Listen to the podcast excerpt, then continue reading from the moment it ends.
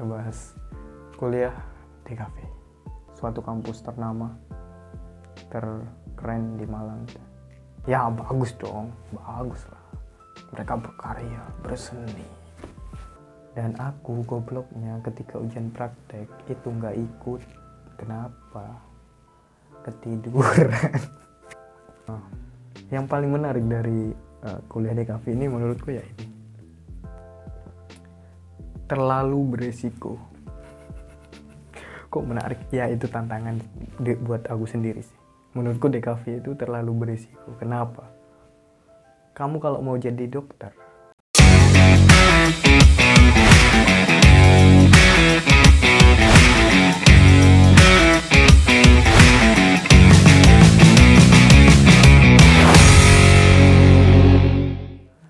Halo semua kalian mendengarkan uh, podcast kamar bareng aku Aris seperti biasa ya. Ya setelah satu minggu ngekos sendiri, sekamar sendirian, lebih pintar akhirnya. Uh, sekarang aku mau bahas langsung aja lah ya, nggak usah tai-taian basa-basi kontol. Uh, kita bahas kuliah di kafe. Uh, buat yang nggak tahu uh, kebetulan aku kuliah di kafe. Minornya itu ilustrasi di suatu kota di Malang gitu. suatu kampus ternama. Terkeren di Malang gitu. sebelum aku dulu pas SMA itu uh, aku tuh nggak tahu di kafe itu apa. Jujur aja. Uh, aku tuh awalnya tuh pengen masuk ke apa ya ke seni rupa gitu. awal-awal tapi ya seni rupa. Kita tahu lah stereotype uh, seni rupa itu seperti apa. Aku masuk kuliah itu 2015 kalau nggak salah ya. Dan ya aku ngomong ke orang tua aku gitu mereka nggak ada yang setuju ya. Karena kita tahu stereotype seniman yang melekat sekarang. Warisan ini. Tapi sekarang banyak orang yang aku jadi seniman.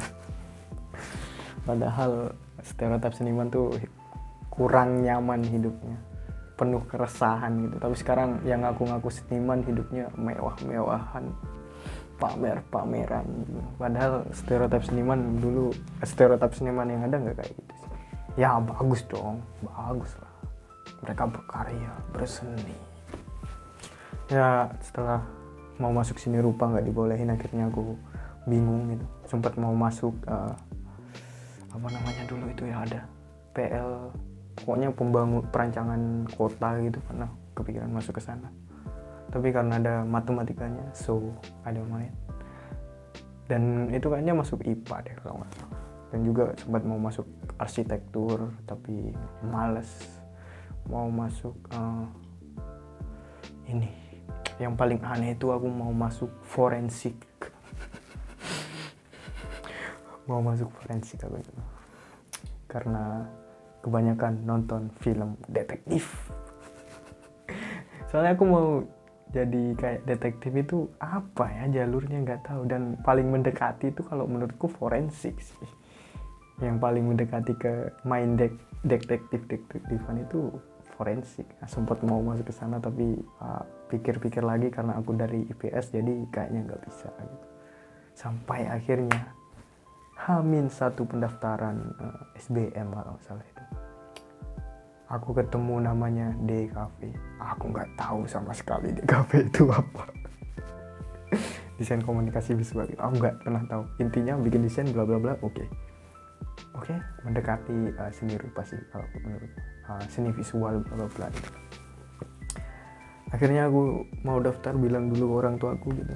Dan kebetulan orang tua aku ini agak uh, kita ngomong uh, aku dari kampung gitu. Uh, mungkin uh, pendidikannya masih kurang apa ya ya aku ngomong communication visual design bla bla bla seni visual desain visual.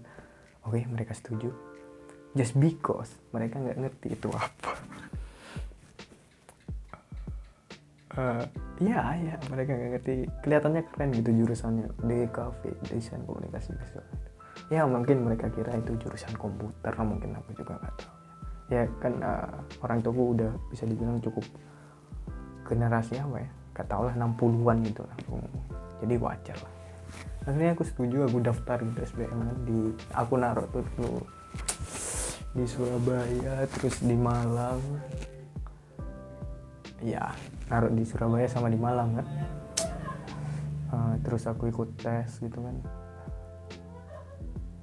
Tes tulis. Buat yang nggak tahu itu uh, kalau kalian ambil jurusan di kafe atau yang sifatnya praktek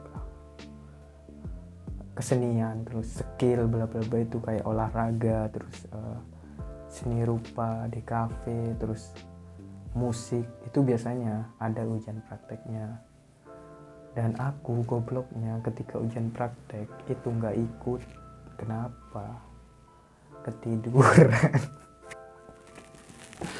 nah itu kan otomatis aku nggak lolos ya. Dan begonya lagi kenapa ketika pengumuman penerimaan mahasiswa masih aku cek? Apa yang mau diharapkan? Padahal udah nggak ikut ujian praktek. Ya mungkin siapa tahu lah uh, yang yang ngecek hasil ujiannya apa ya? Salah gitu mungkin. Terus uh, akhirnya aku nyari kampus nggak nyari kampus. Nyari kampus yang ada sini sih. Karena kalau dulu aku apa ya? Aku nggak peduli kampusnya mau swasta mau uh, ternama mau apa elit atau enggak gitu aku nggak peduli.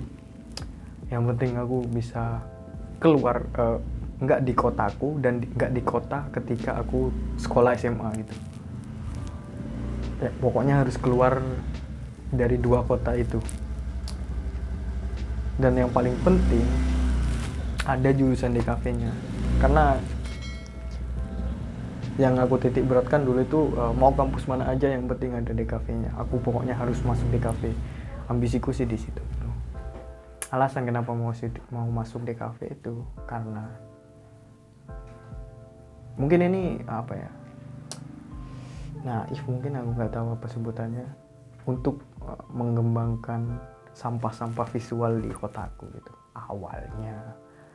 Sampai akhirnya ya ya karena terlalu banyak konflik di kotaku gitu akhirnya aku males buat berurusan dengan itu ya ya udah gue untuk diriku sendiri gitu.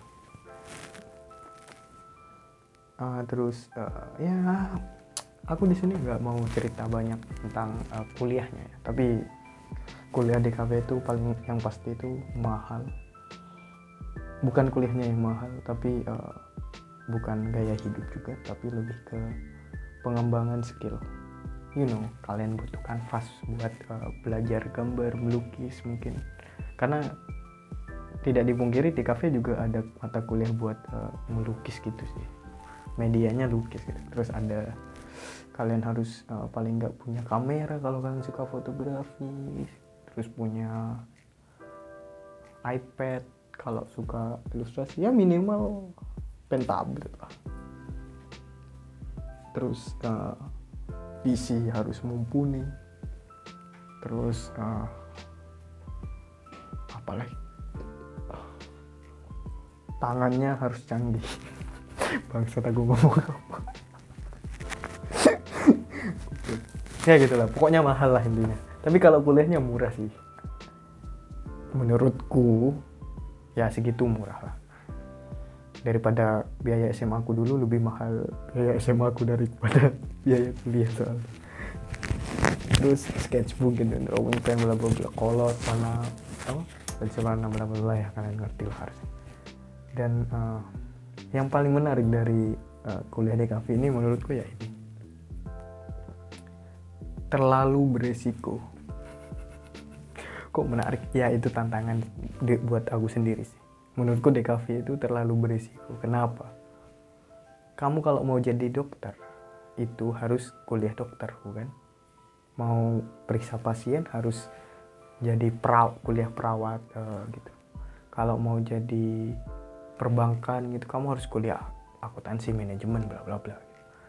Tapi kalau kamu mau jadi desainer, nggak harus jadi kuliah kafe. Dan itu resikonya kalau kalian kuliah kafe. Ya sama kayak uh, pemain ol uh, olahraga terus nyanyi gitu. Penyanyi nggak harus kuliah nyanyi. pelukis nggak harus kuliah seni rupa tapi kalau dokter kalau mau operasi harus kuliah dokter kalau kalian jadi dokter tapi nggak kuliah operasi nggak kuliah operasi kalau kalian mau operasi tapi nggak kuliah kedokteran itu namanya psikopat ya itu itu itu jadi tantangan sendiri sih kalau menurutku. Bukan malah aku berkecil hati ah nggak usah kuliah bla bla.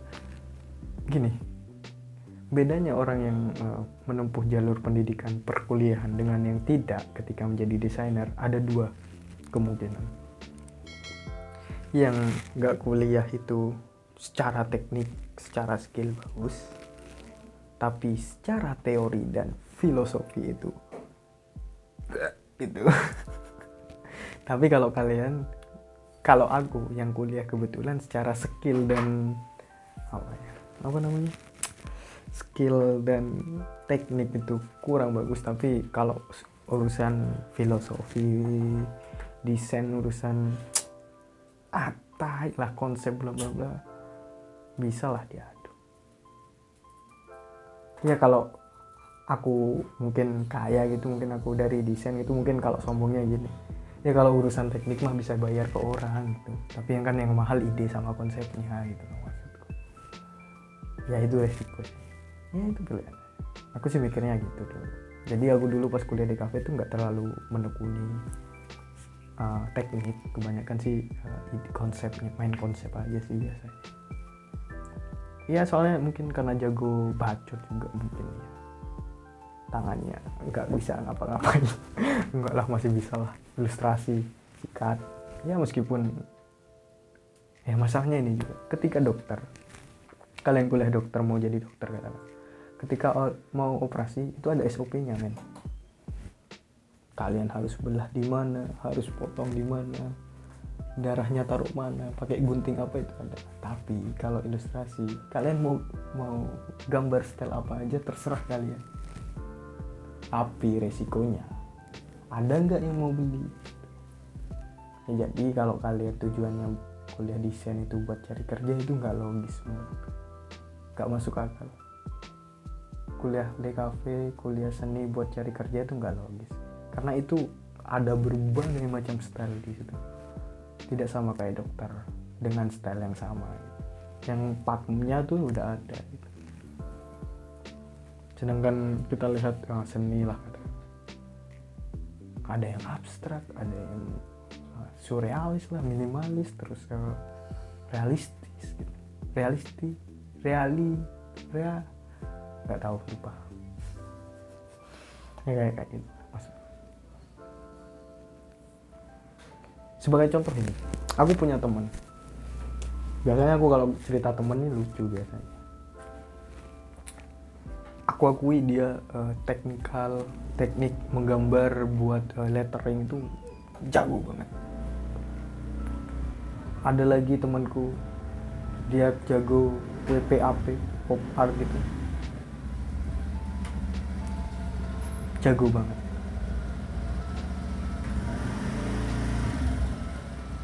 Tapi uh, men udah berhenti tuh bisa dimatiin lah maksudnya ya kan? Tak bisa. Ngomong apa sih?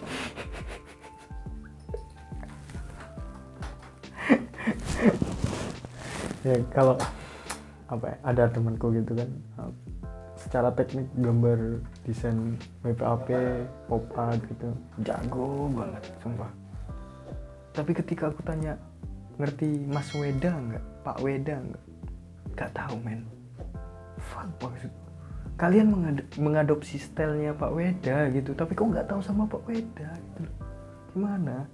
Ya emang kalau di kerjaan itu nggak kepake. Ya kembali lagi kalau kalian kuliah di kafe bukan cuma buat nyari kerjaan ya nggak masuk. Ya anak SMA sekarang bisa lah jadi fotografer gitu loh maksudku nggak perlu kuliah fotografi gitu loh. Tapi ketika ditanya Robi Darwis kok Robi Darwis itu pemain bola cuy siapa itu? Lupa gue gue bukan uh, berkecimpung di dunia fotografi jadi wajar gitu. nggak tahu gitu. Dia desain pamflet bla bla bla. Technically bagus. Ditanya di Warhol. Jago bikin pop art jago. Ditanya Andy Warhol. Gak tahu siapa itu Andy Warhol. Oke nggak apa-apa nggak tahu. Paling uh, gak apa-apa kamu nggak tahu sejarahnya siapa namanya Andy Warhol. Paling nggak kamu tahu siapa yang mempopuler, mempopulerkan pop art gitu loh mas. Soalnya kalian mengadopsi style itu gitu loh. Ya kembali lagi kalau kalian ke, gak kuliah di kafe jadi desainer ujung-ujungnya ya jadi tukang juga gitu. Kalau kalian mau jadi tukang ya nggak usah jadi kalau kalian desain uh, kuliah di kafe mau cari kerja jadi tukang juga akhirnya. Mending jadi konseptor atau idea menggagas ide gitu loh. Bangsat aku menggurui banget. Enggak enggak. Kalau mau di kamu kalian mau tanya konsep konsep kamar gitu. Ya terlepas itu laku atau enggak laku ya. Beda lagi ceritanya. cuma kalau aku mau cerita podcast pod kamar itu ya. Nih ini kita ngomong bukan technically teknik aku jelek lah kayak gini apa sih teknik tai ya ini. Editanku jelek. Kita ngomong konsep dari pot kamar. Terlepas itu laku atau enggak pot kamar dibuat. Karena apa ya aku lupa. Bentar. Oke pot kamar itu dibuat karena tiap malam itu aku insomnia men. Kenapa namanya pot kamar? Podcast dalam kamar. Ketika aku nggak bisa tidur nggak bisa insomnia insomnia itu banyak pikiran yang mengganggu gitu. Nah dari situ terjadilah pot kamar. Laku. Emang nggak laku. Tapi secara konsep bla bla bla matang gitu. Meskipun secara teknik kurang gitu. Kenapa dulu aku madep ke belakang sama Asa? Ini karena aku ganti konsep lagi nih. Kenapa dulu aku madep ke belakang ketika ngobrol sama orang? Konsepnya itu aku tuh merasa ada di kamarku sendiri gitu aku ngobrol sama siapa aja boleh. Dan orang lain cuma bisa memperhatikan nggak bisa menginterupsi kita gitu. Apa pun yang kita omongin itu ya karena kita mau ngomong kita ngobrol gitu personal. Beda lagi ketika aku madep ke depan gini aku kan berarti ngobrol sama kalian gitu. Tapi kalau berdua aku madep ke belakang itu aku ngobrolnya sama dia bukan sama kalian. Ya sama kayak kalau kalian lagi di kafe lah. Kalian ngobrol apa aja di teman semeja kalian gak apa-apa apakah orang lain apa uh, meja sebelah akan menginterupsi kalian ketika kalian ngomong apa gitu? Nggak mungkin berani ya. Kan sama kayak gitu. Masalahnya kan kita tinggal di sosial media di dunia maya nih semua orang bisa ngomen gitu. Masalahnya kan kita tinggal di dunia maya nih semua orang bisa ngomen. Ya iya kalian bisa ngomen tapi kalian nggak bisa bertemu dengan kita berdialog beneran berdialog dengan kita keintiman dialog itu ada hanya aku sama narasumberku itu aja. Kalian tuh cuma apa ya lewat aja di situ lewat kedengeran dalam hati kalian. Itu yang ditulis di komentar itu apa yang terlintas sekelebat di dalam hati kalian ya itu. Jago kan konsepku? Biasa aja emang. Mau dibedah lagi konsep kontenku yang lainnya? Bisa ya emang nggak laku kembali lagi. Cuma kalau batasannya laku nggak ada yang bagus kalau kayak gitu.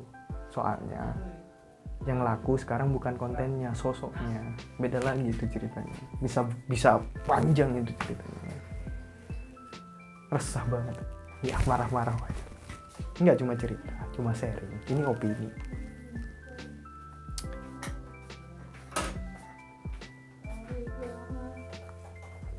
kenapa banyak orang yang tersinggung ketika uh, konten mereka dicaci maki bla bla bla? Karena nggak ada konsep di dalamnya. Gini. Nih kalian kita ngomong apalah yang paling benar. Uh, bedah rumah. Bedah bedah rumah kan kayak bukan bedah rumah dibenerin ya rumahnya. Maksudnya apa namanya kayak reaksi mm, keliling-keliling rumah ini rumahku bla bla bla gitu. Terus ada yang komentar terus yang bikin konten itu marah. Men kalian tuh ada kan udah mempublish gitu loh maksudku. Itu udah konsumsi bukan lagi ranahnya pribadi. Orang kamu yang membuka pribadi apa ranah pribadi itu menjadi ranah publik kok. Ketika ada yang komentar kenapa marah kan konsepmu gitu kan membuka dirimu kan untuk orang lain. Ketika ada orang lain masuk ke ranahmu kenapa kamu marah? Yang gak usah marah dong.